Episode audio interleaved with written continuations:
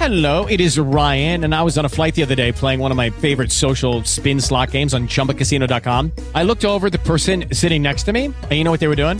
They were also playing Chumba Casino. Coincidence? I think not. Everybody's loving having fun with it. Chumba Casino is home to hundreds of casino style games that you can play for free anytime, anywhere, even at 30,000 feet. So sign up now at chumbacasino.com to claim your free welcome bonus. That's chumbacasino.com and live the Chumba life. No purchase necessary. VGW Group. Void were prohibited by law. See terms and conditions. 18 plus. Judy was boring. Hello. Then Judy discovered ChumbaCasino.com. It's my little escape. Now Judy's the life of the party. Oh, baby, Mama's bringing home the bacon. Whoa, take it easy, Judy.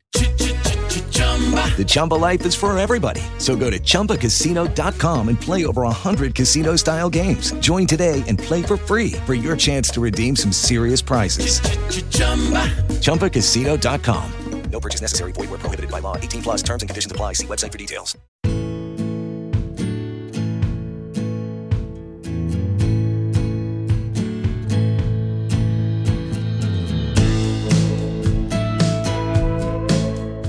Welcome to Enduring Interest. I'm your host, Flagg Taylor. I teach in the Political Science Department at Skidmore College, and my writings have appeared in venues like The American Interest, Modern Age, National Review, and Law and Liberty. From the unjustly neglected to the often cited but seldom read, and from the underappreciated to the just plain obscure, the Enduring Interest podcast aims to give important books and essays a wider audience. Some works will allow us to revisit permanent questions, while others might provide a unique or forgotten perspective on a very contemporary problem.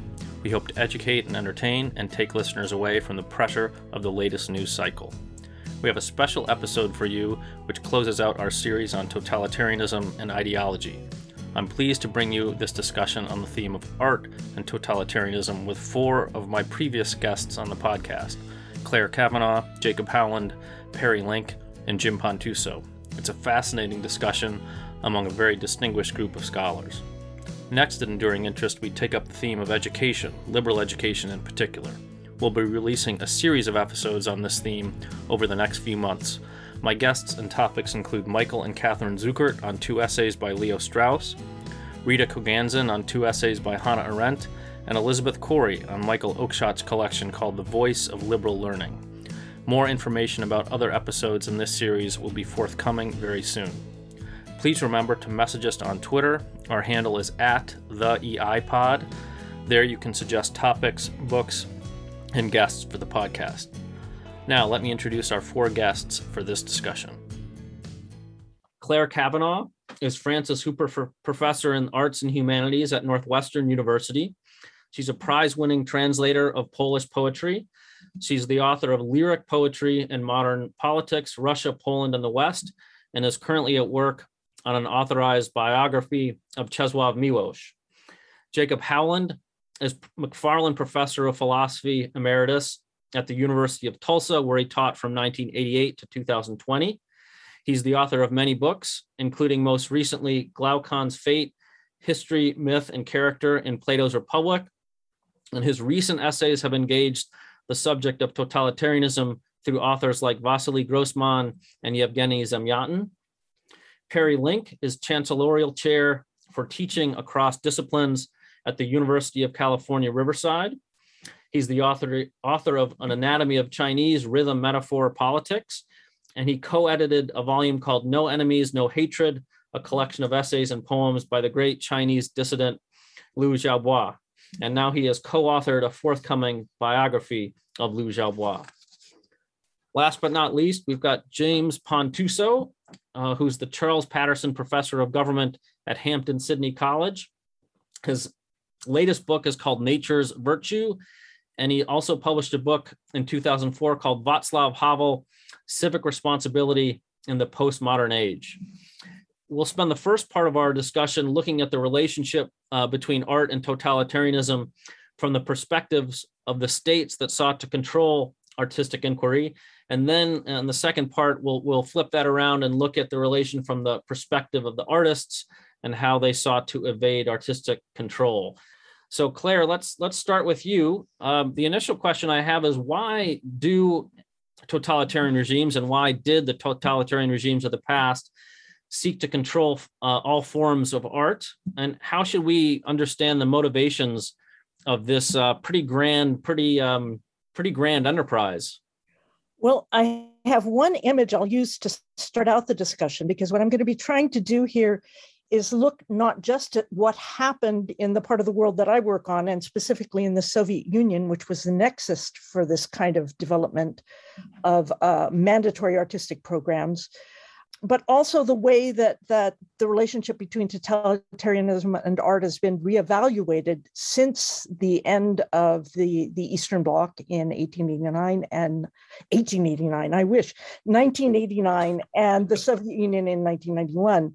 So I'll be trying to deal with it kind of as a double pronged issue here. And this is the okay. What these are two pictures by the artists Komar and Melamid that uh, who surfaced in the 1980s under Gorbachev and um, 1990s, who were deconstructing essentially socialist realism and totalitarianism under Stalin specifically, where it reached sort of its apex in Soviet history. So what you have here is the muses bringing their lovely book to a genial Stalin. Of course, they're a few inches down and lightly garbed, and they're also very clearly classical. So, what this points to partly is the classical antecedents of the idea of art and the state, um, which was very much on the minds of uh, Soviet leadership. And then here we have a, another very night, uh, lightly clad Botticellian lady who's the muse, both posing Stalin, who's got his hand around her back, and noting down her profile there. Um, what I wanted to use this to call attention to, um, let me stop my screen sharing. Okay, so I'll, I'll try and be quick about this. Uh, the idea of totalitarianism and art is very, very general. And the fact is, the case studies are infinitely specific, both because the regimes had changing needs and because the artists themselves had changing expectations for the relationship to the state. Um, back in 1990, and again, I'll try and keep this brief, uh, uh, formerly Soviet immigrant art historian Igor Golomstock, who'd been trained as an art historian in the Soviet Union, discovered by accident a trove of Hitler pictures in the, I think, the Tretyakov Gallery in Moscow, and noticed that they were almost the prototypes of the Stal- that, that they were almost indistinguishable. And what he claims to have done, in hindsight, it seems implausible, is to have shown one of his classes a portrait of Hitler and asked who it was, and they all said Stalin because the iconography was identical. Hmm. um, to use a, and there's truth in it. There's truth in it, but it's a very partial truth. And I'm going to turn to one other revisionary source on the relationship between totalitarianism and art that, that Flagenev discussed earlier is Czesław Miłosz in his classic The Captive Mind, 1951, published in English in 1953.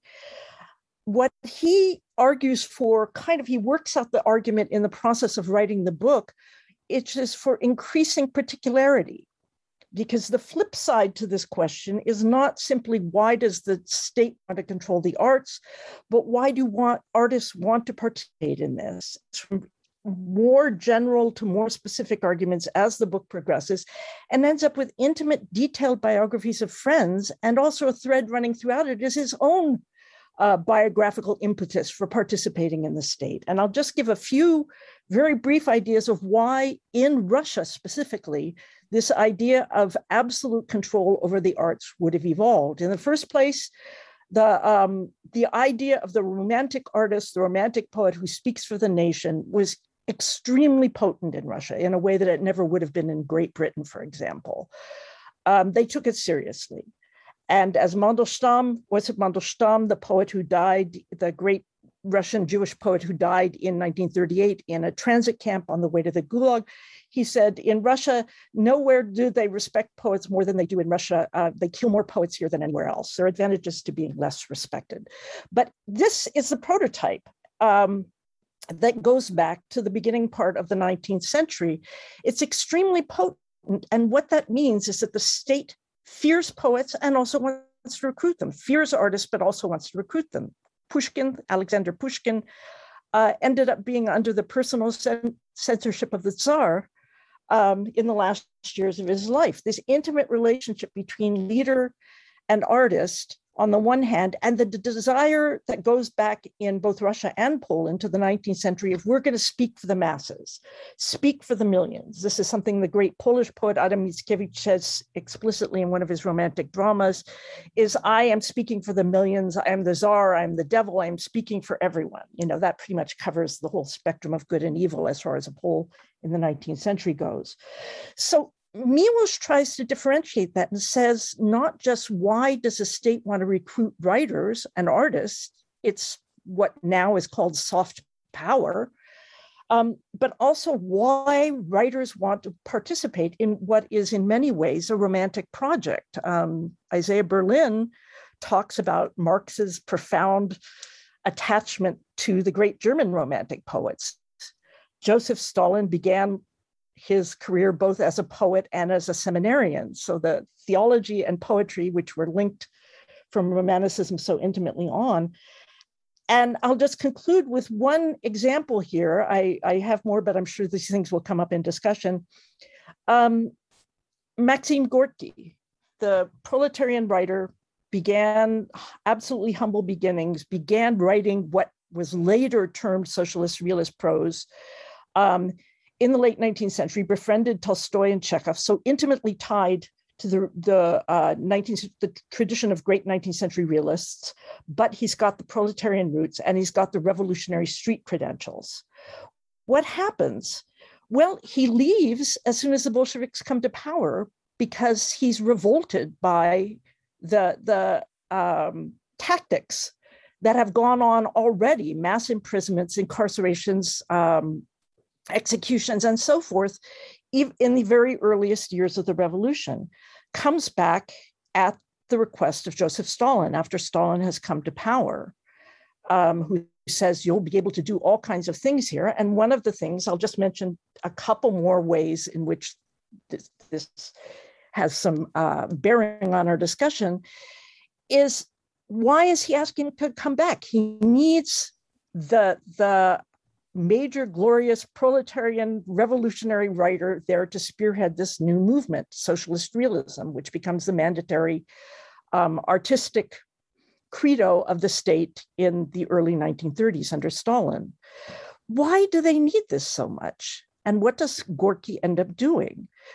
Well, two things I want to mention here that are very, very specific. We've got this romantic tradition that says art speaks to the masses and the state needs the arts. They need to control them, but they also need to enlist them. Um, you've got a huge illiterate population in Russia. I haven't got the, the figures right here. 80, 90% of the population is illiterate. What does Lenin do when he comes in? He says, we need to electrify and we need literacy, a huge campaign to promote literacy. Two edged sword. What are you going to have the people reading? Once they get literate, what do you have them reading? Gorky, Lenin, um, Lunacharsky, Trotsky, all involved in a project called the Classics of World Literature. We're going to translate all of world literature into Russian, carefully selected and we put Gorky at the head of the Institute in 1932 so we can start getting them to read the right kinds of books and understand them in the right kind of way. So the problem of literacy is key to this artistic control. Um, and the classics of world literature are where you get the prototypes by guided reading. You read some of these Soviet era prefaces, they're unbelievable. How you get people to read Tolstoy, the aristocrat, as the prototypical revolutionary. How do you edit Dostoevsky? Well, one thing you do is you leave the possessed out of the canon. In back in the 70s, when I was doing study abroad in the Soviet Union um, under Brezhnev, man, um, you couldn't get a copy of that book for love or money. You make sure that other editions are printed only in very small, what were called tirages. All the, the entire publishing mechanism is controlled by the state in editions that are tiny and some things, I still have my 1970s Anna Akhmatova, um, are available only for hard currency in state run stores. The, the actual Soviet citizens can't get them. And you can see how Akhmatova has been edited into the ground so that even when she's being bought for foreign consumption, um, the whole text is read in a certain way, and there is a teleological thing explaining how she was a relic of the old bourgeois family, and um, we still love her and cherish her. Um, she got some things right sometimes along the way, and her praise poems to Stalin make it in and out of various editions. So the relationship is infinitely um, complex and highly, highly personal. Gorky ends up rebelling against the state after making the first official pronouncements on socialist realism, dies in 1936, um, and the circumstances of his death remain unclear to this day.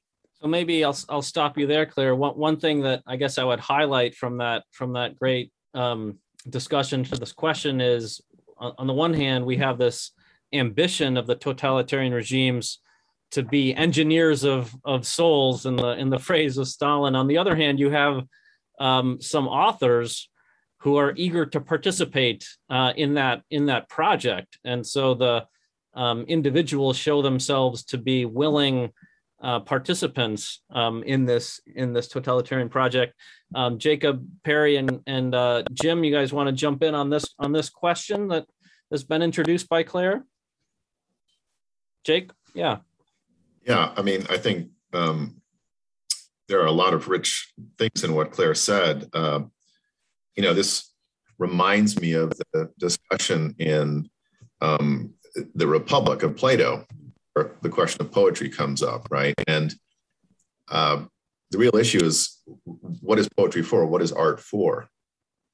Right? And um, I think the problem with poetry, from the point of view of Plato, if I may sort of say in a kind of summary way is that poetry speaks the truth, whereas um, that's not that's not what the state wants poetry to do. It it wants to mold the souls or stamp or tune or dye them. There are all these kind of technical images like Stalin's engineers of souls um, to form them into the kind of citizens that they want. And when it comes to poets who are eager to participate in this, right, or artists, um, whatever, uh, you know, my guess is that they have what you might call a sort of modern conception of of both the work of art and also the nature of truth. That is, you know, the concern is um, for a kind of effective truth, right? And uh, yeah, I mean, I think uh, you know, one other thing I might say here is that um, it's not a surprise that you get this kind of neoclassical romantic uh, presentations of Soviet citizens and so forth. Because after all, the conception of truth um, in these ideological total, totalitarian regimes is abstract, right? I mean, the sort of locus of truth is these ideological abstractions. So the art itself is going to reflect this kind of notion that that's where truth resides, not in the particulars of human existence. Perry, why don't why don't I turn to you and, and just ask you briefly how um, how much does the kind of Soviet example that has been uh, described by both Claire and Jacob how how how applicable is that to the to the Chinese context? It's extremely applicable uh, since the 1950s when China borrowed the Communist Party of China borrowed the Soviet model but it's important to see that in the Chinese case, there's a deeper layer of it because in traditional Chinese uh, so called Confucian tradition, the theory of how people form correct behavior is rooted in words. Children memorized the classics in order to have them seep into their bones, as it were, and have morality and propriety naturally grow children, when they memorized the classics and the poems when they're little, didn't have to know what they meant. There was the idea that if you read the words and internalize the words, that will create in you proper behavior. Now, this is a little bit different from what um, Jacob was referring to in the Greek sense of truth. It wasn't truth and falsity so much as proper behavior. So that is, and the Communist Party of China today still uses this when it insists that children recite the right words and even that foreigners in the Confucius Institutes recite the right words in order, in their view, that these natural propriety uh, tendencies will emerge. That is a basis upon which the borrowing of the Soviet model in the 1950s came in.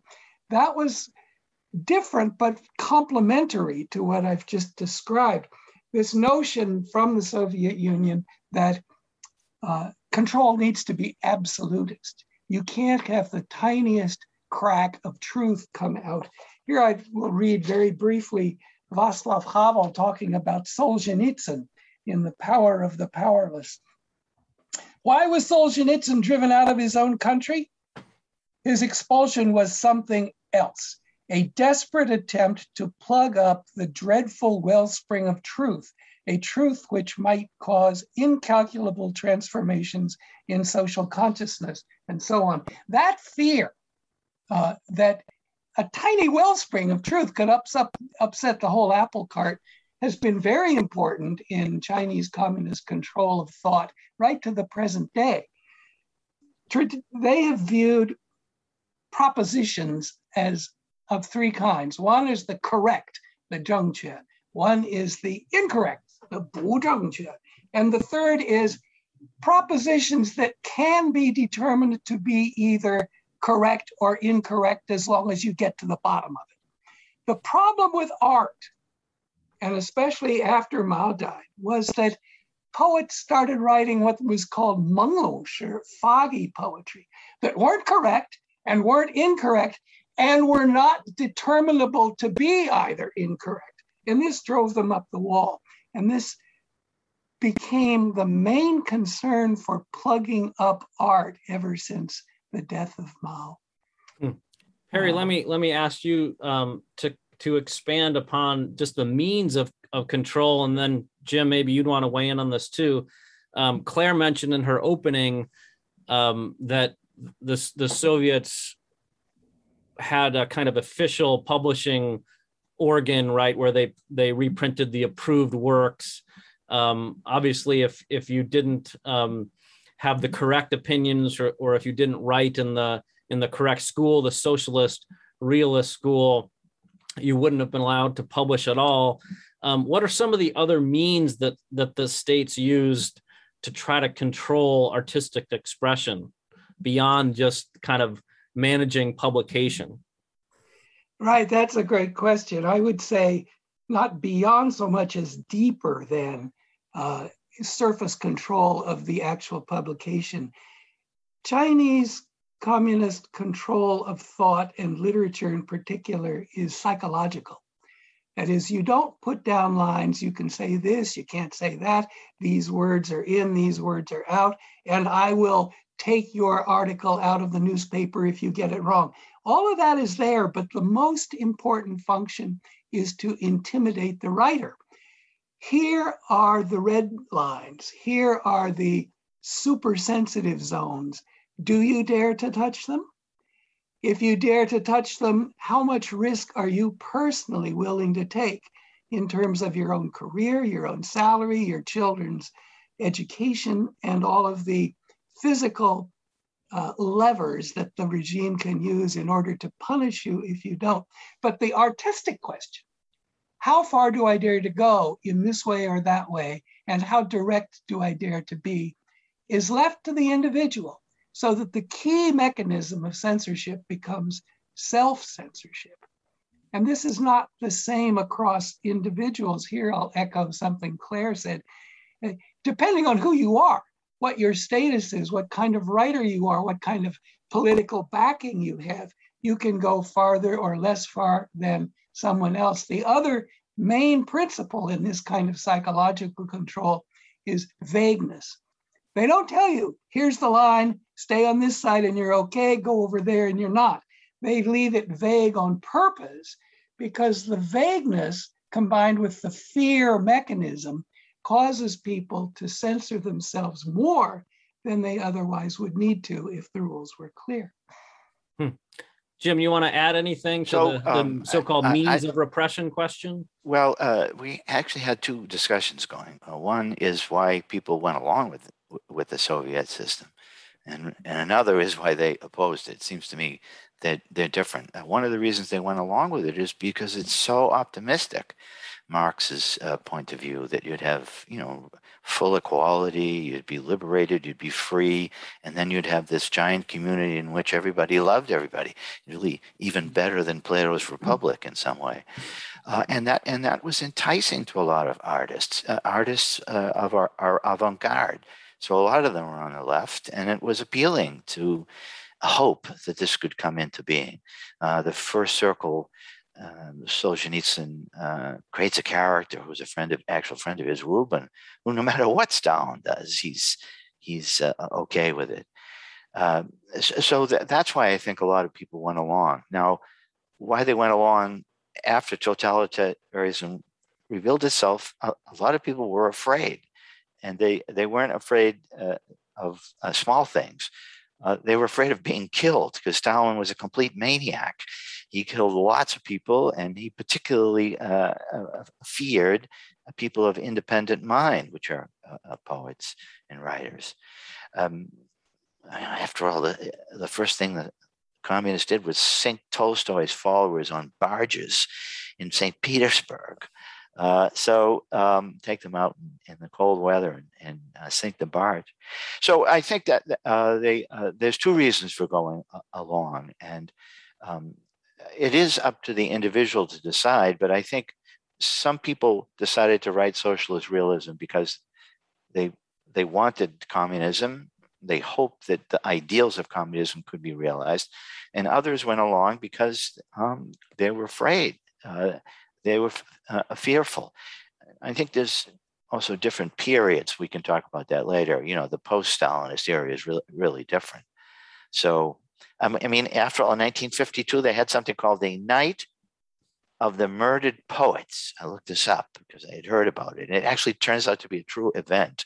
So uh, that probably made a lot of poets think about what they were writing. Claire, did you want to weigh in? Yeah, I do actually, because I think this is where I wanted to get into a bit more of the complexity here. It's the, the what the uh, writer Gustav Herling Grudzinski, who wrote a number of works about Stalinism in the camps, was himself in the camps, he went into exile in Italy and he denounced captive mind as saying there were two motivations for participating in the project. They were fear and opportunism. Whereas Miłosz had gone through these complicated, highly individuated reasons in which real writers, not simply um, tools of the state, uh, would be engineers of human souls, implicated themselves in the project. And this is where I think um, I liked I liked what Jim said about um, the optimism. It wasn't just an abstract truth.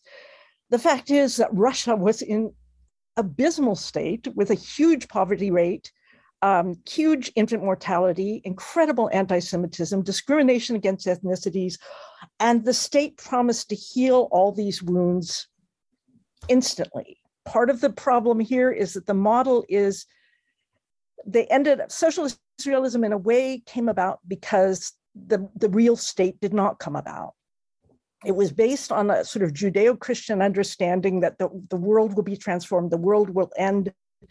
History was written out of the textbooks during the Civil War, the word itself, because history was now irrelevant. Doesn't happen. What do you do? You have to start papering over the cracks really fast and really well. But the underlying motivations of the project meant that people like Mandelstam started out in his autobiography. He talks about his engagement with Marxism. Well, he's the Jewish son of a tradesman who can't get into a university because his grades stink too much. He has to convert to what was called Finnish Methodism to make the quota because he can't make the quota based on his grades. And Finnish Methodism, from what I understand, is the one conversion you could do like in a weekend. So that that was why he did it. Um, he remained deeply ambivalent about the state. And the other thing, all the way through, he, he said at one point, 28, 29, I offer the revolution gifts for which it has no need. He keeps hoping that somehow he can find a way to channel his uh, deeply individualistic humanist core into the use of a state that is still figuring out what it wants. And the other thing, I, I just one other point was with Stalin, Stalin was fascinated with the poets. Um, and there is something deeply seductive. I mean, killing poets, as I said, not the best way of showing respect, but he didn't kill Mandelstam right away when Mandelstam wrote his little Stalin epigram.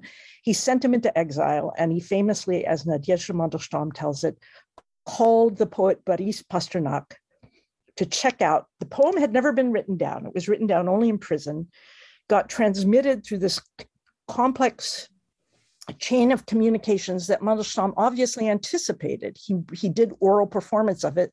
He knew it would get to Stalin. Stalin didn't get the guy killed right away.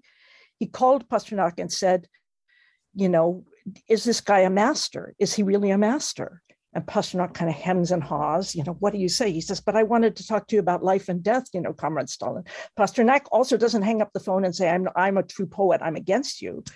He tries to set up a conversation and Stalin hangs up.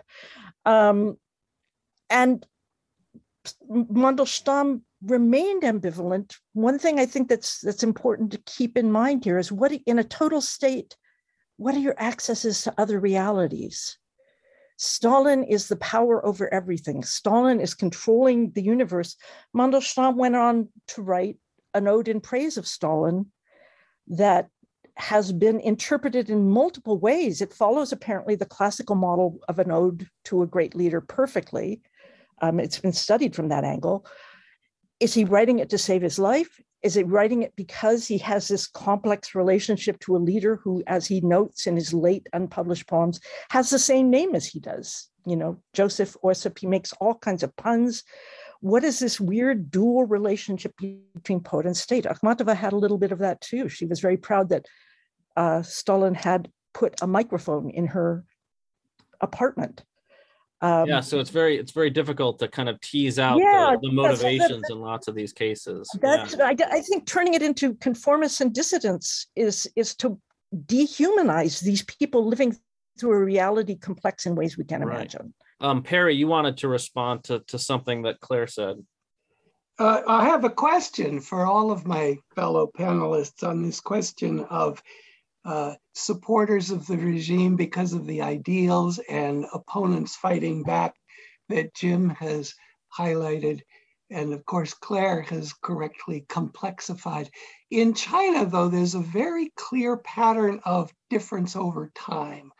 Because in the late 40s, when the communist revolution was winning and the KMT government was so corrupt, a lot of writers completely sincerely were all for the new society and wanted to help and wanted to build it and supported socialism and were delighted at the idea of writing socialist realism borrowed from the Soviet Union. But then in 1957, Mao Zedong came down with his anti-rightist campaign, which was a, a, a paranoid reflex against anybody who didn't follow him to the T and then there was a great leap famine that killed 40 million people and the great proletarian cultural revolution, arguably the most devastating phenomenon in 20th century China. After that, the writers reevaluated, and a lot of them decided that they'd been misled from the beginning. And up until just recently, there was a magazine in China by people who had joined the revolution in the 30s and 40s, and now were writing their reminiscences of how they had been duped their whole lives. Hard to refute because they had such ancient revolutionary credentials, and yet there they were.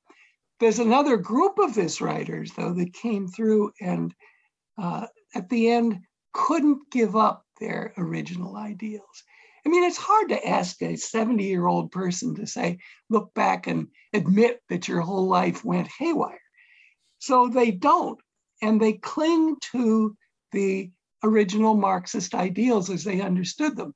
The revolution was right, and it could have been right, and the only reason it wasn't right was because Mao Zedong screwed it up. So you have that kind, but you also have the kind that uh, denounce their earlier experience and having been misled. So my question for my panel, fellow panelists is, in the Soviet Union and Eastern Europe, do you see this change over time where writers later have to come to terms with their mistaken optimism that they started with?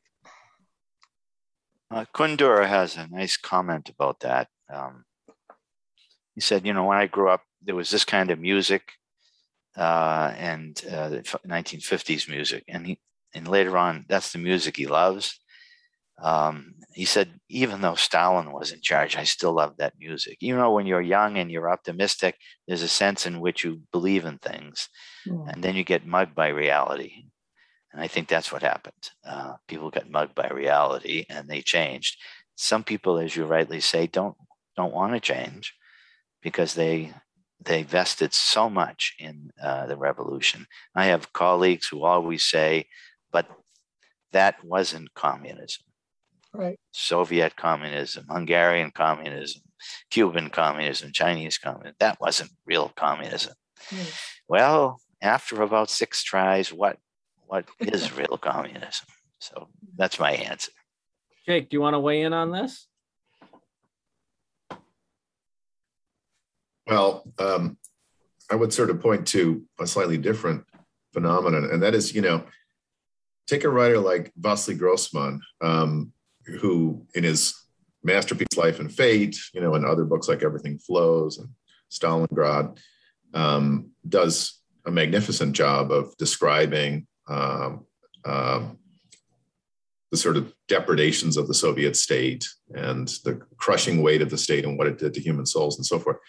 But at the same time, you know, he was he was a proud citizen of the Soviet Union, and he was certainly proud of um, what what the Soviets did in the Battle of Stalingrad and in repulsing the attacks of Hitler and so forth. So we have to understand that you know human life is very complicated, and it, it, somebody like Grossman called the Soviet Union home and would sing the Soviet songs and so forth. Um, it's hard to sort of disaggregate these things. Uh, so I just, I guess I want to kind of second Clare's um, suggestion of you know ambiguity. Um, human beings are very complex creatures, um, and this is where they made their home. You know, I just I, yeah. So I don't really have anything to say about about writers changing their minds later on. Um, but I do think it's important to understand this particular complexity. Yeah, yeah, yeah. It's interesting with the Grossman example. I mean, because he was someone who was um,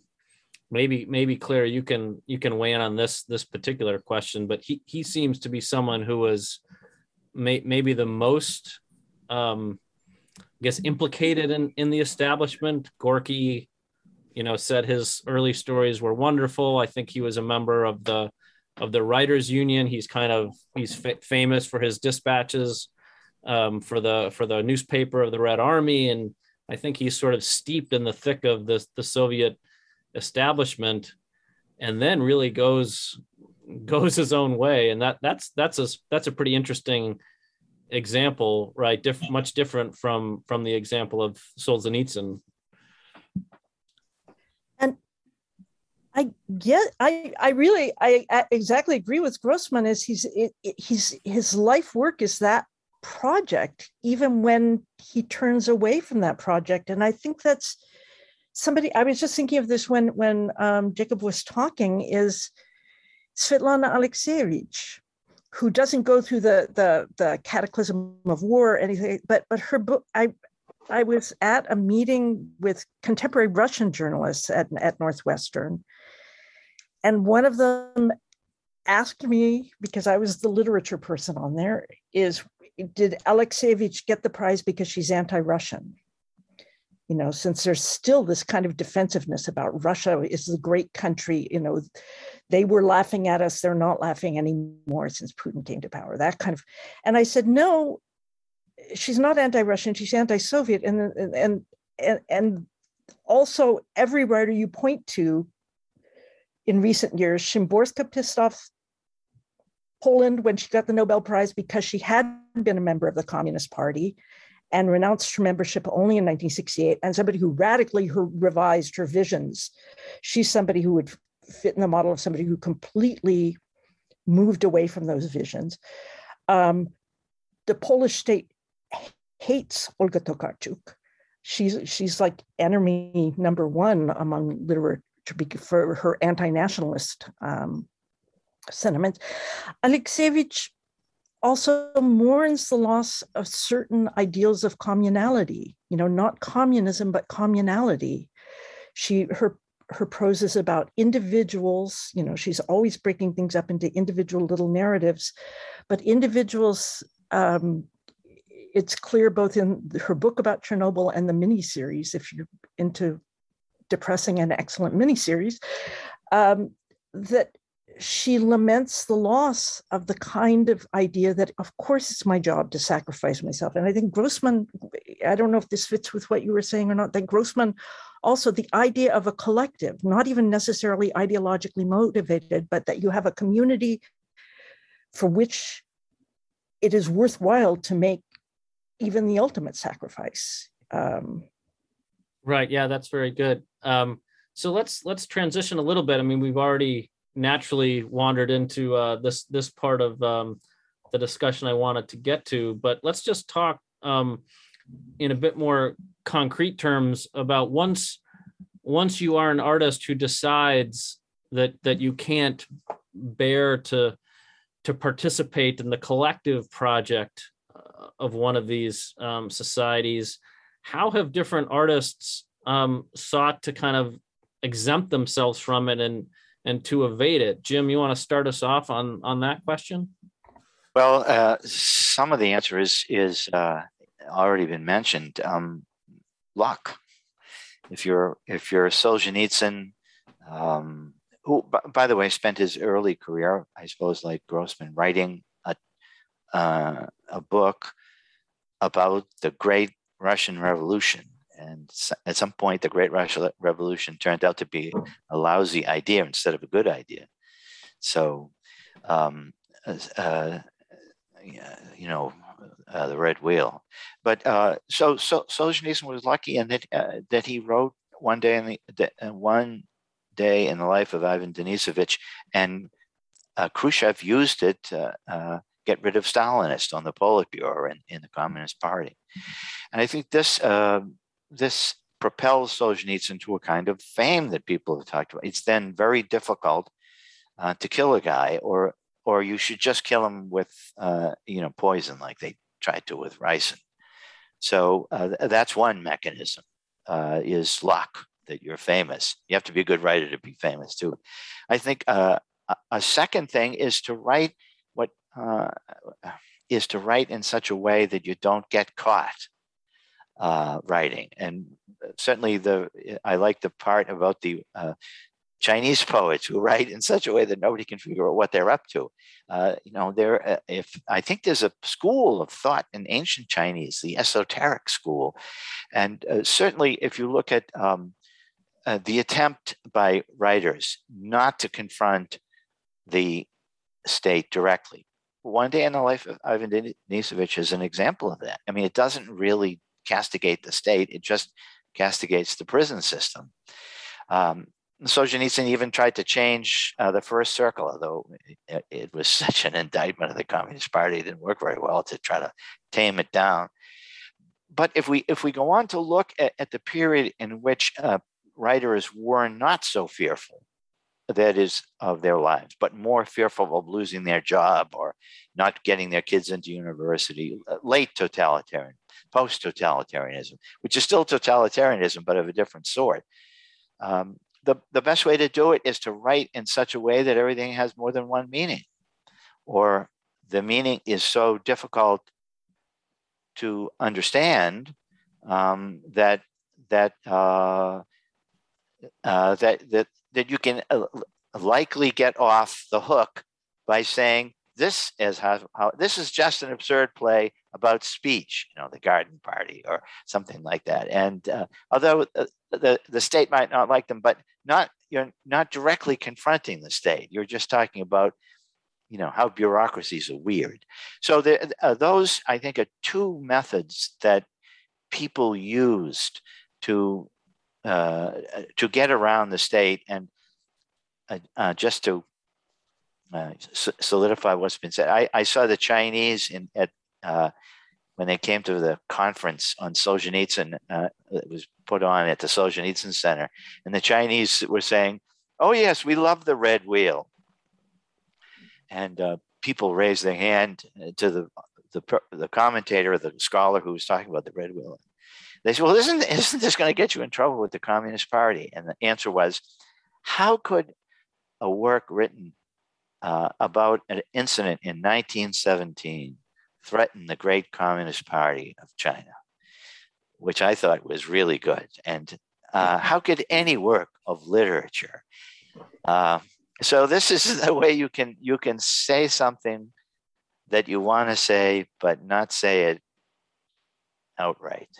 Just, I think just, that tactic was used. Jim, I just just for our audience, I just wanted to be explicit that you were you were alluding to to many of the of the plays of, of Václav Havel, who, if you if you know a little bit about the system, you can glean that he's he's poking at it and and and prodding it, but you know you don't find the words communist party anywhere in the in the plays and he's he's quite he's quite uh, careful in how he goes about um, criticizing it at, at, least in the guise of his plays. A lot of lots of his essays he's he's very upfront to to say the least.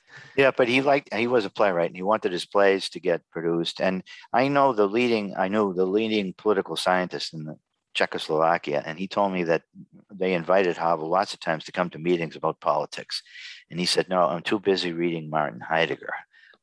You know, so if if anybody's ever tried to understand Heidegger's relationship with politics, good luck. So.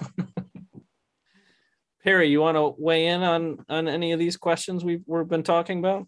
Uh, am I unmuted? Yeah. Uh, You're good. Yeah. Sure what what Jim and Flagg have both said about playing cat and mouse with the authorities in order to get a meaning across without seeming to is very common in China ever since the 1950s, and I could give a lot of examples of that. I'd note though that in the writing of foggy messages, for example, in the foggy poetry I referred to, sometimes there aren't hidden meanings sometimes the statement is by the writer is just i am going to express myself uh, apolitically as it were without a political motive and without anything except the normal artist's desire to to express. And that gets read as political dissidence by paranoid authorities that are convinced there must be something uh, concretely subversive in them. Another uh, technique that's been used in China, especially by uh, Zhang Xianliang, who wrote in the early 80s, and wrote, I'm convinced, although he won't say so, uh, in conscious imitation of Solzhenitsyn, One Day in the Life of Ian Denisovich and others. He wrote a book that's been translated, you can read it in English, called Grass Soup. I'll hang, uh, show it to you here. And I'll also show you one page because it illustrates my point. You can see here on this side, that is for you, what is it, the, the left-hand side, there's just one line that says, hauled dirt clods, picked through greens, wrote elegy, shine on crimson rays. These are words that he wrote in a labor camp when he was on the verge of starvation. And he wrote it in part so that he would, I'm sorry, the stupid telephone. I really apologize for that interruption. Uh, that was the Chinese Communist Party. They're after yeah, you. probably tipping in on me. He he said he had to write in order to maintain his sanity. And I think of another dissident who was in solitary confinement for five years, a man named Yu Mao, Yu Ma Cheng, who uh, recited classical poetry because he had no pen, he had no paper, he had no texts. He had in his mind words that he could uh, recite to himself in order to maintain his sanity. Well, Zhang Xianliang is doing that with these cryptic notes, but then after Mao dies and he gets out and can write it, he writes this long expedition exposition four or five pages of what he meant by these cryptic notes, which reminded him of the deeper thoughts that he wanted to express. Uh, his last note here is wrote an elegy called Shine On Crimson Rays. And he wrote poetry in prison that he later called finding a body to pour my soul into. That is, he would see a beautiful sunset or notice a an attractive female in uh, prisoner and have emotional thoughts and then write about Chairman Mao and shining crimson rays or something else that is on the surface politically acceptable, although in his heart and later, as he explains, it was inspiration at a very different level. That's great. Um, well, let's um, now. I kind of want to move away from the kind of the dialectic uh, question of the relationship between the state and these artists, um, and kind of shift our our discussion a little bit. Uh, Jacob, I'll, I'll put this question to you first, and then other other people can can weigh in um, you know the French philosopher Pierre Manent. He he has this essay called "The Return of of Political Philosophy," where he notes that the most powerful descriptions or indictments of totalitarian regimes have come in the form of literature, right? Not not from political scientists or philosophers, but but uh, mostly from from fiction writers. And so I wanted to know if you agree with that assessment, and and if yes, why do you think that's the case? Yeah, no, I, I so I think we should begin by considering what happened to the word under under communism, right? So you get this um, coldly calculated language of state. Um, um, books and articles are made to order, right? And they um, communicate um, officially approved attitudes and lessons. Um, I would say that the that the concept of authorship in the proper sense uh, disappears. And this this produces certain kinds of absurdities, right? So um, there's a, a character in Life and Fate who is awarded the Stalin Prize uh, for an article um, that he only reads after he's received the prize and after it's been public. Um, uh, and also, you know, Nadezhda Mandelstam informs us that um, uh, the practice of spying and writing reports uh, on others was so prevalent among the intelligentsia that it became known simply as to write, right? So, what does literature do? Um, I would say it reclaims the word for human purposes. Um, and um, yeah, I mean, it does describe life under totalitarianism, and that does contain a powerful element of indictment. But what literature does, it, it achieves more than indictment because indictment is purely negative. Um, poetry and novels are um, restorative. You know, they heal what's what's been uh, what's been broken. Um, so in Soviet literature, the sort of pitiless abstraction of the state is often represented by what Grossman calls the uh, the frozen abyss or the cruel sky of ice and fire, right? Um, uh, and um, there's no comfort or peace to be found in that frozen abyss. Uh, this is, by the way, the, the, the Soviet version of um, Aristophanes' Cloud Cuckoo Land. We can go all the way back to Aristophanes' Birds to sort of see where this kind of thinking originates. Um, but what poetry achieves, I think, is really exemplified in a in a four line poem by Osip Mandelstam that he that he composed, didn't write because he wasn't writing any poetry down. He composed uh, in Voronezh, where he was in exile. This is 1937, uh, the year before his death. As the meteorite from the heavens wakes the earth somewhere, the exiled line fell to the ground, not knowing its father. What is implacable is a godsend for the creator. It couldn't be anything else. No one judges it.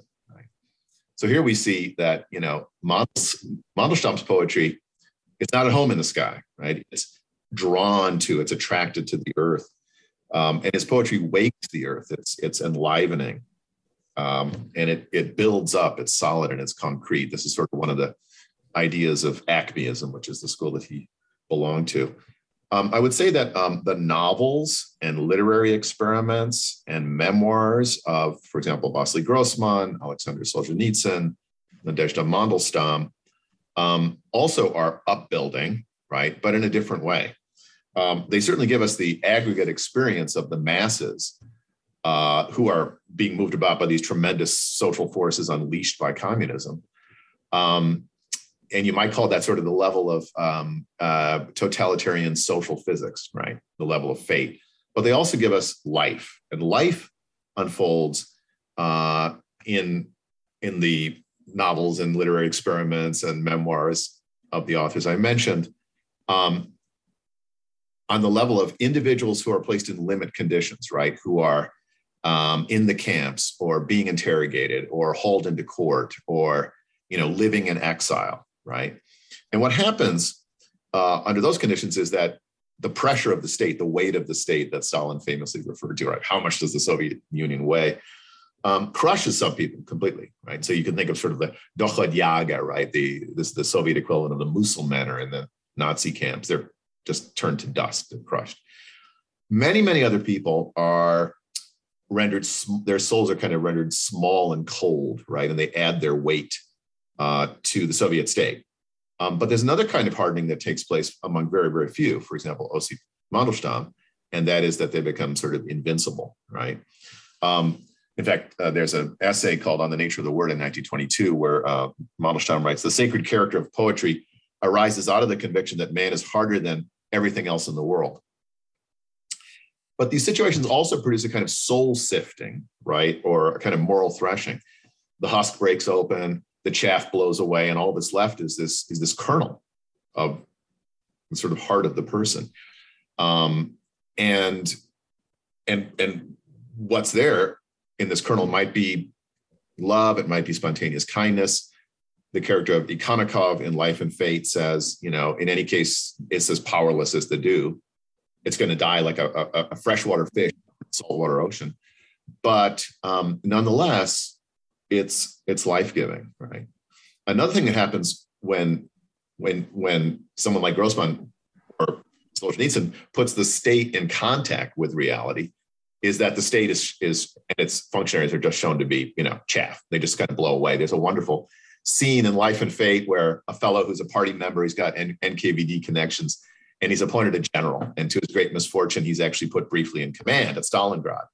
And he's terrified because he realizes, you know, I there's no use like, you know, telling the Germans that, you know, I'm going to relieve them of their posts or I'm going to, you know, um, report them as uh, uh, conspiring with enemies of the state or something like this, right? The bureaucracy is just useless.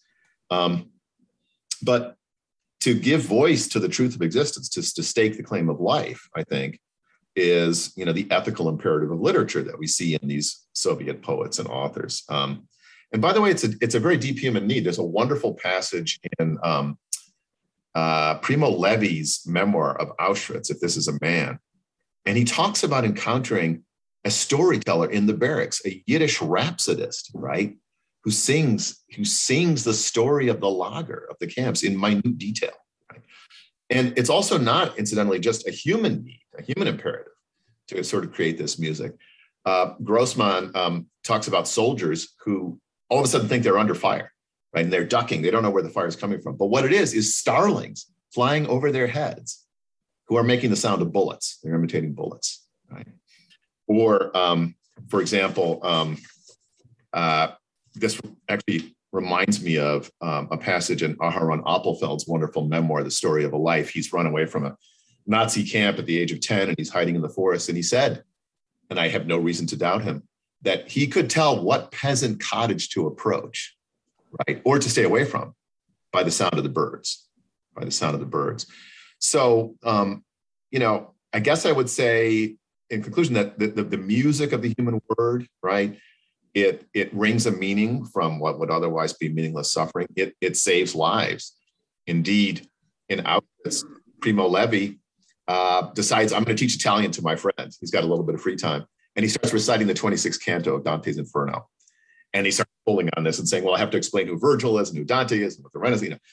And it gives him this incredible nourishment, this incredible jolt of vitality, right there in the death camp where people don't talk about Dante.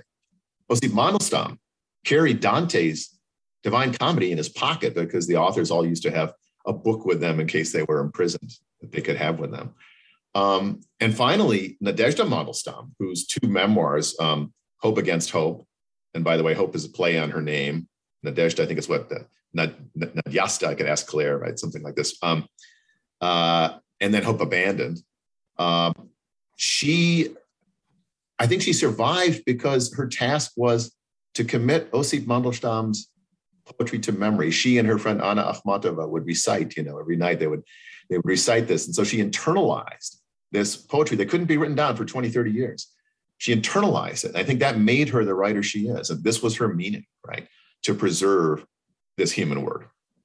So the the literature on on totalitarianism, I think Jacob, you've made a, a wonderful case uh, in terms of why this now pretty vast literature uh, r- remains. Um, th- these works remain works that people want to read because they don't just represent you know the, the crushing reality of of the societies these people inhabited but they um, they express a certain kind of, of hope and a certain kind of triumph in different in various ways in different in different contexts. And i think that's that's an important reason why this this type of literature has has endured. Um, others want to weigh in on on this question of the relationship between yeah, literature that was, and what it tells us? Yeah jim. wonderful explanation. I'd just like to maybe add a little bit which is you know these uh, modern theories like Mar- marxism uh, and nazism uh, uh all the social forces are beyond individual control. There, you know, there are things that are, occurring in society, and we're sort of pawns to these great historical motions, especially in Marxism, but also in in, in Nazism. And many of these artists return the focus of attention to individuals, to to actual human beings, which, of course, is where all of us really live. And and by doing that they they restate the case for a kind of understanding of our lives and the meaning of our lives uh, which can't be just what the social structure says because we have bills to pay and we have fears and we have hopes uh, and we make mistakes uh, back to the complexity that was mentioned by clare so uh, the art recaptures the real place where we live, where these theories are just uh, sort of abstractions. Perry or Clare? Clare, go ahead. One thing I think that a lot of these people, including someone like Solzhenitsyn, including like someone even like Akhmatova, are doing is recognizing, or Alexievich, um, a partial truth. They're taking communism's totalizing truths and returning them into partial truths the, di- the desire for community, uh, the speaking for others as well as for oneself.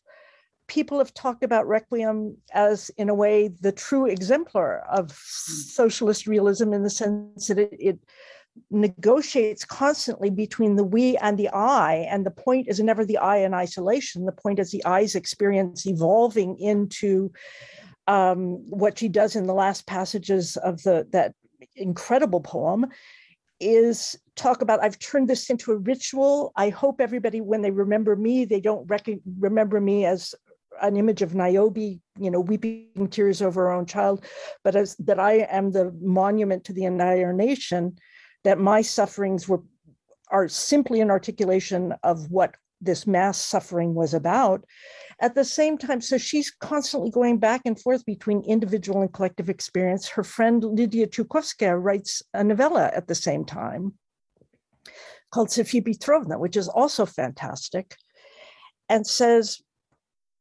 in effect, what that story is limited third person, a woman who has bought the whole thing line, and sinker. She's the Soviet equivalent of a pink collar worker. Her son is like the model socialist realist son. He gets caught up in Stalin's terror.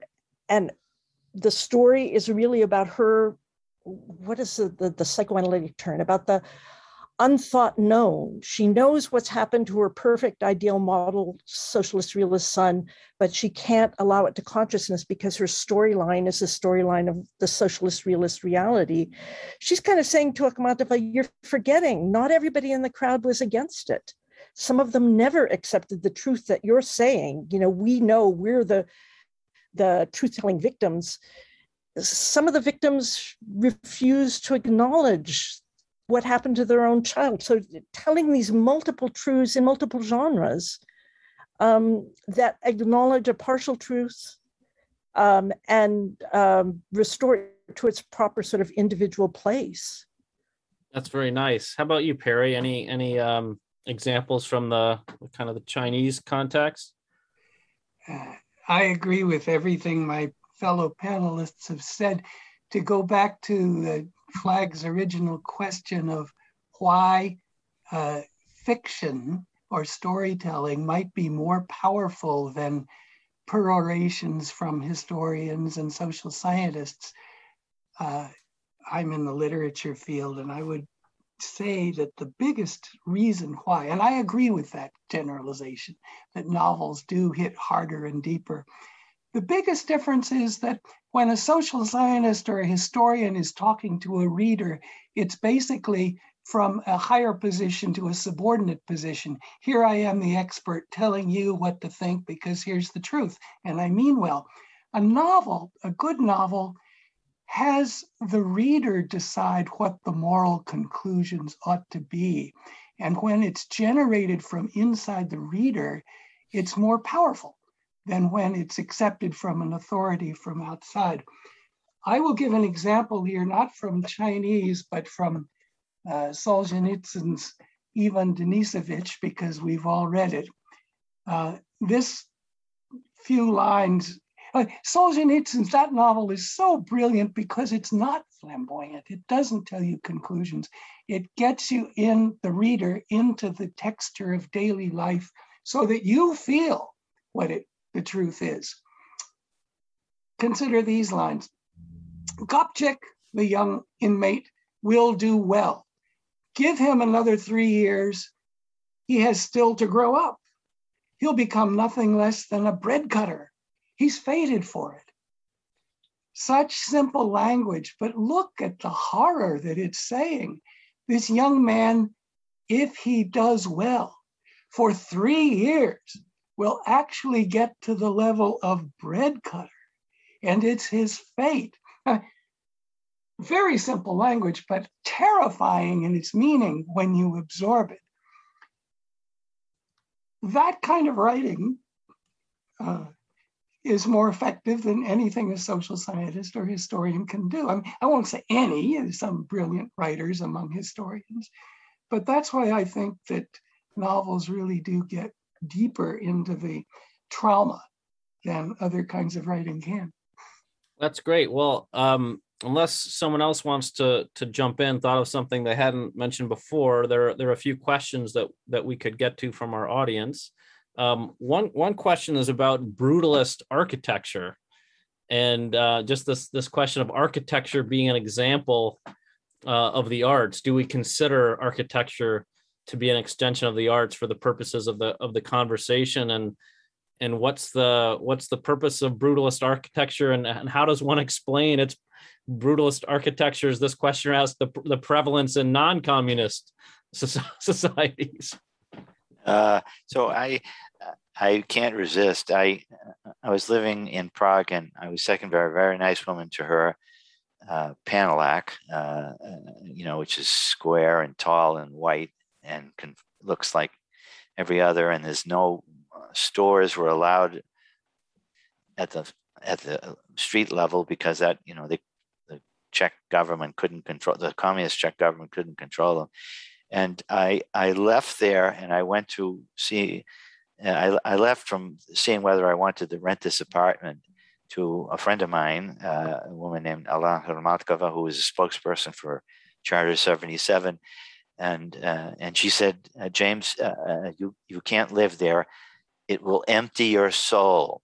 Uh, that's my one, and she was right, by the way. That's my one experience, personal experience with Panelaks I, I don't have any more general comment, but that was my view of them. Anyone else want to weigh in on the, the architecture question? Clare? Well, I, am not going to say anything about brutalism except that I hate it. The Northwestern Library is brutalist, which means it's essentially unusable.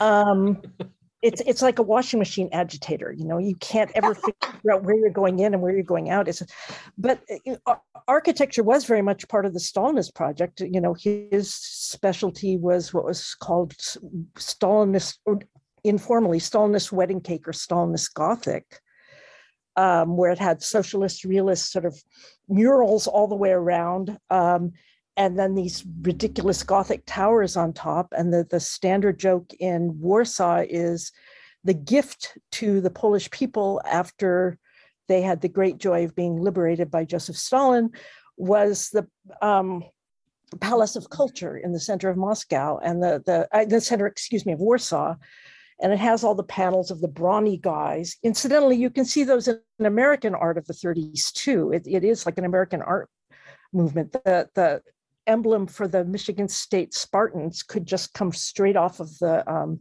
Palace of Culture.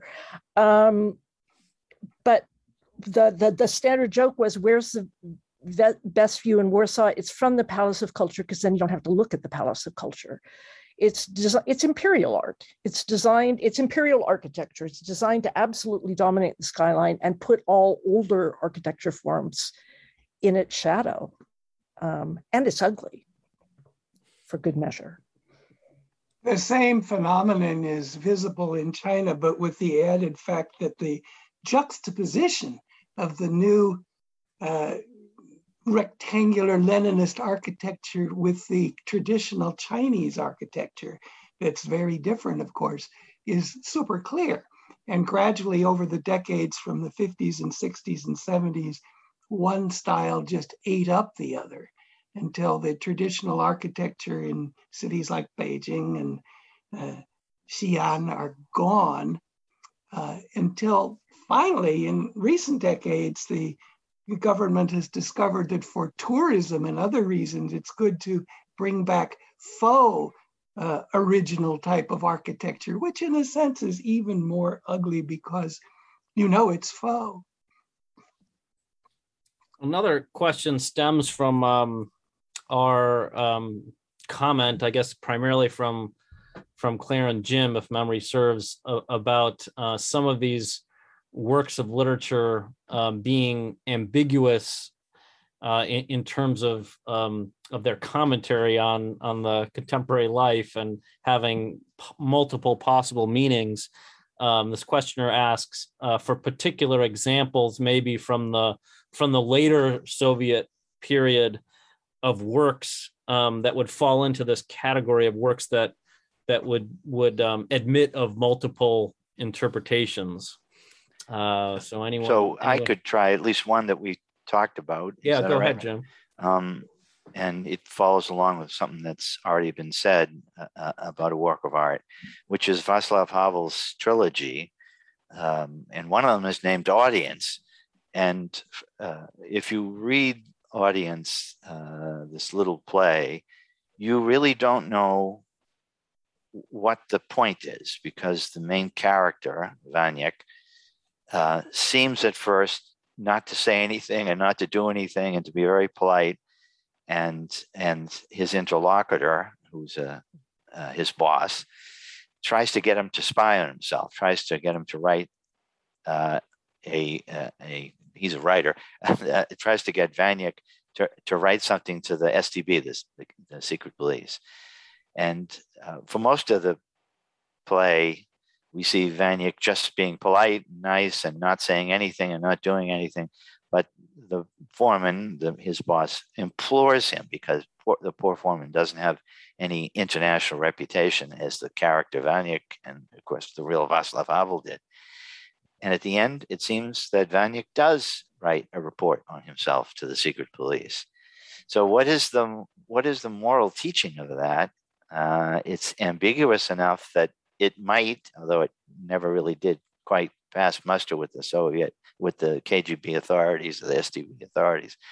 But uh, but it, it's ambiguous enough that it's not against the state, uh, and it shows the particular that people are caught in situations in a totalitarian country really beyond their control, and they sometimes have to go along uh, with the with the system. Uh, that that would be a good place to start. Because well, by the way, because they're comprehensible. Yeah, I'll direct uh, Jim and I tape tape an episode on those three Havel plays of of the podcast, so you can find that on wherever you listen to your podcasts. And Jim and I disagree about the uh, the interpretation of the, that final scene, so you'll see the ambiguity come out. Uh, Perry. Uh, let me give you a very short example of ambiguous language uh, in response to this question. This is a poem written in the late 1970s. It's one of those foggy poems called Feeling by Gu Cheng, hmm, eight lines. The sky is gray, the road is gray, the building is gray, the rain is gray. In this blanket of dead gray, two children walk by, one bright red, one light green. Okay, so what do those children mean? Red, of course, is the color of communism, but red in traditional China is for felicity of all different kinds, weddings and so on. It's happiness. It's so what does it mean? And what does the light green child mean? Light green, at this time in China anyway, clearly referred to the new growth of a plant that's light green. So ambiguity all over the place. Mm-hmm. Yeah, Jake. And you know, these regimes don't like ambiguity very much because um, it presupposes um, a certain agency on the part of the reader or the hearer, right? I mean, you have to, there, there are hidden meanings and you have to kind of ferret them out. Um, but I also think we should be reminded, you know, when I was, um, uh, I, we are, we had a relationship with the University of Bucharest uh, in the 1990s, and I would go over there and they'd come speak um, at my school. And I was told by one of them that um, uh, by one of the professors that um, under the Ceausescu regime, uh, you you couldn't refer to the works of Karl Popper, right? Because he wrote The Open Society and Its Enemies, which was a big denunciation of fascism and totalitarianism. Um, so what people would do is somewhere in the middle of the book where the censors weren't reading, they would insert a reference to Karl Popper. And this was a kind of hidden clue, right? That you're you're on the side of the opponents of the regime. But I'm thinking there's what I wanted to say is there, there's a there's a certain use of indirection even in somebody like Grossman, and it's very very early in his book Life and Fate. It's actually in the second chapter, um, and he he mentions it. The, the, beginning of the book is set in a Nazi camp, and he mentions four supposed innovations of the National Socialists. He keeps saying this was an innovation of National Socialism, this was an innovation. Um, and the innovations were imprisonment for anticipated crimes, imprisonment of POWs in concentration or death camps, putting criminals in charge of political prisoners, and imprisonment of unpatriotic people who lived abroad. And if I'm not mistaken, those were all things that the USSR had already done. So there's a kind of, if, if I'm right, there's a kind of clue there, right? Which is uh, pay attention to this book because I'm going to be using certain techniques that will put you on your guard and make you think about what it is that I'm trying to say, right? Hmm. Clare, you want to weigh in on this? Uh, there's a recent book called The House of Government by the, the historian Yuri Slezkin, making an argument which is compelling up to a point that this very project of world literature and translation that these the classics as you know cherry picked by the state should be widely available to uh, Soviet readers, and also text from whatever Kyrgyzstan, um, Uzbekistan that, that they should be translated. That this should be a multilingual heritage. He makes the case that being exposed to these classics of Western culture and not only Western culture in and of itself was dangerous because no matter what you wrote in the introduction, the texts themselves convey multiple meanings, and that you can say a 19th century novel is criticizing French bourgeois society and see the same flaws at work in your own the regime around you. You can see poverty is on the streets in Leningrad or Moscow, not just in um, 19th century Paris. Whatever you can use the text against the reality around you. Now, I don't think Slezkin finally says sort of that they got the right reading list so that they could finally help explode the state. I think that's overdoing it. That's kind of Joseph Brodsky's thing. You give the right reading list to a dictator, he'll soften up. Um, I think Lenin is a perfect case in point for that not working. Um, but the other thing I was going to say, a place in in late Soviet period where ambiguity was made to work in Polish society is in the films of Andrzej Wajda. And what mm-hmm. Wajda did that because that's a collaborative form, you need state funding. You can't do it on your own. You can't write the poem in your for your desk drawer or whatever, he started realizing what things a censor can't get.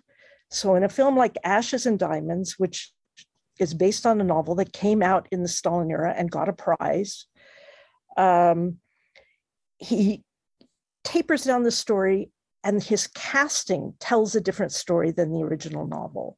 He casts a young actor whose name I know perfectly well, but can't remember at the moment, who'd, who had actually watched Rebel Without a Cause. The two of them had watched Rebel Without a Cause. This actor just channeled James Dean. And the minute you did that, the character who was supposed to show um, that pre war Polish life was a dead end becomes absolutely the most vital figure in the film because he's doing method acting in a film full of people doing conventional acting. And Wajda picked up on all these ways that a censor is not a good enough critic to catch everything that you put into the film. You can hand them the script, but it's how the actor reads the line that's going to change the meaning of the text and the visual imagery as well. Yeah, that's uh, Andrzej Wajda. So it's for our listeners, it's W A J D A. Great, great director. Many, many films. Um, you could just find them on IMDb or Wikipedia. You'll get a long, long list of wonderful, wonderful films. Many made, as as Clare said, during um, during communist times, and then he continued to make films until I think three three years ago, 2018 was his last last movie, I think. Um, we have a we have a few more minutes. I thought we might end uh, by um, just just asking each of you to to uh, if you had to kind of recommend your your favorite uh, work of, of literature on on totalitarianism, what what that is, and then maybe a separate question. This could be the same one, but m- maybe a work of literature that that you would recommend to introduce young people, especially students, into this. Um, this kind of literature. So maybe that's the you have the same work for both. But um, uh, Jim, you want to start? Uh, well, I wasn't really ready to start. Uh, so, oh, um, but that's all right. Uh, so, for young people, One Day in the Life of Ivan Denisovich is easy to read. Um, it it uh, creates a kind of a life that most Americans wouldn't understand about, and it, it, it seems to me for young people it's easy to see what's going on but hard to understand so it might produce in them a desire to go further and say how did this occur um, uh, you know, I, I, as uh, Flagg knows, I love Václav Havel because I like his sense of humor. But I guess if I had to pick my favorite, um, would would be the first circle. It, ex- exactly because it is an effort to be as complex as Dante, although that's impossible, but to present different notions about the meaning and purpose of life in different characters, uh, all of them which seem to be sensible in some way or other, uh, and devotion to what, um, and of course, even devotion to the Socratic way of life is presented. So I guess that's that would be my favorite. It's not easy to read, however. So Solzhenitsyn's in the first circle. Uh, how about you, Jake? Well, I have to agree with the recommendation of One Day in the Life of Ivan Denisovich um, for young people, and not just for young people. Um, there's also, by the way, a very good film um, made uh, in the United States, I think, or maybe Britain, um, uh, which I saw when I was a kid. And I remember my brother asking, or my father took us to the film, and we came out. And my father said, "Why was it in color? You know, there weren't any colors." And my brother is very smart. Said, "That's exactly why it was in color to show you that there weren't any colors." Um, but I guess if I had to represent, I mean, look, there are many great things. Nadezhda Mandelstam, I mentioned Hope Against Hope and Hope Abandoned. I think those books have probably been a bit neglected and deserve careful study. But if I had to pick one, and also the Gulag Archipelago, but if I had to pick one book, it would be Life and Fate. Uh, Grossman's Life and Fate. I know you're a big fan, Flagg. I know you've taught it a number of times. Um, it's uh, it's quite spectacular, and I'm eager to read.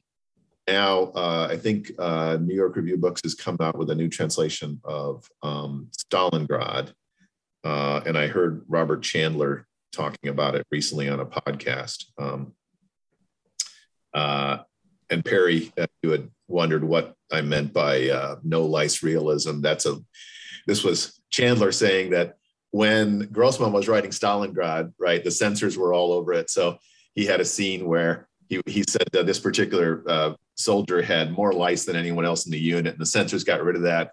And then on a later go through, they allowed him to say that uh, this uh, this particular soldier was the only one in the unit with lice, right? So the Soviets didn't like lice. Uh, anyway, that's my. All right. So life and fate, and in the first circle. How about you, Clare? Oh gosh, I I'm going to have to pick a non-Solzhenitsyn just to balance the picture here a bit. I'm going to make a couple of recommendations. Um, one, somebody who I think is really she's been in print in English now for what 70, 80 years. She's still alive, in fact, on the Russian stage.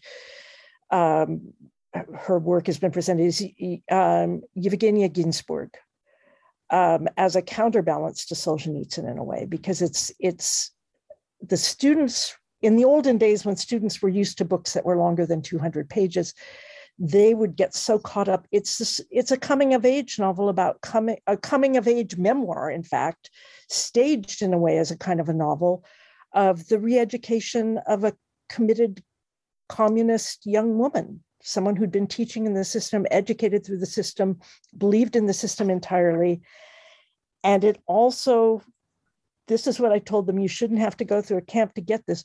It also shows the values of a humanist liberal arts education spectacularly. She's read everything, she's learned languages, she's read history, and she uses those things in an unassuming way. All the way through the book, she's saying, I didn't get this, but I learned this from the ignorant girl who came from a province who told me about what life was really like over there. She's introduced to a multiplicity of human types and backgrounds through her experience in prison, because that's where all the multiplicity is being thrown, all the diverse political opinions, eth- ethnicities, and so forth, religious beliefs. And she can figure things out through this magnificent education that she'd acquired but not known how to use before getting into the camps. So and what's the what's the title of the Ginzburg it's book? in? English it's called Into the Whirlwind. Into the and Whirlwind. then the, the second volume is Within the Whirlwind. It's been in print in English since I think 1960 and it's fantastic. It's I find it a page turner. I have kind of weird taste in page turners, but I think this one is it. All right, Perry, you're up. How about you? Uh, I'm a bit startled, and it's partly my fault that nobody today has mentioned George Orwell yet. I think uh, Animal Farm and 1984 are good ways to start youngsters to imagine what this totalitarian conception is like. Uh, Jim is a fan of Václav Havel, and so am I. And I would put Power of the Powerless on a, a list. Gets to the heart of things. For China, I'm not, I'm embarrassed a bit as a China fan that I can't name a Chinese writer who really gets as deep. This Zhang Xianliang that I just mentioned, Grass Soup, is is pretty good, but it doesn't get as deep as as Denisovich goes. Uh, for people commenting on China, I would highly recommend Simon Leys, L-E-Y-S, who wrote essays. He didn't write long works, but they're collected in, in books. The first one was called Chinese Shadows. Another was The Burning Forest. But you can Google Leys in any of his essays. He's just brilliant. He's uh, a Belgian whose name was originally Pierre Ryckmans. Simon Leys is his pen name, but that's really good. Well, thank you to uh, to Clare, uh, Jake, Jim, and Perry for for doing this. It's been a great event. Uh, thanks to the Victims of Communism Memorial Foundation and to the Zephyr Institute for for co-sponsoring. And I hope you all uh, learned a few things about totalitarianism and and art and literature. And thanks thanks for being here. You've been listening to Enduring Interest, a podcast sponsored by the Zephyr Institute. The Zephyr Institute is a community of scholars, students, and professionals committed to gaining a fuller understanding of the human person and the common good. For more information about Zephyr and its programming, go to zephyr.org. That's Z E P H I R enduringinterest.org. Please follow Enduring Interest on Twitter, where you can find information about past and future episodes, and message us, please, to recommend guests or books. Our Twitter handle is at the EI Pod. That's T H E E I P O D. Thanks again for listening, and see you next time on Enduring Interest.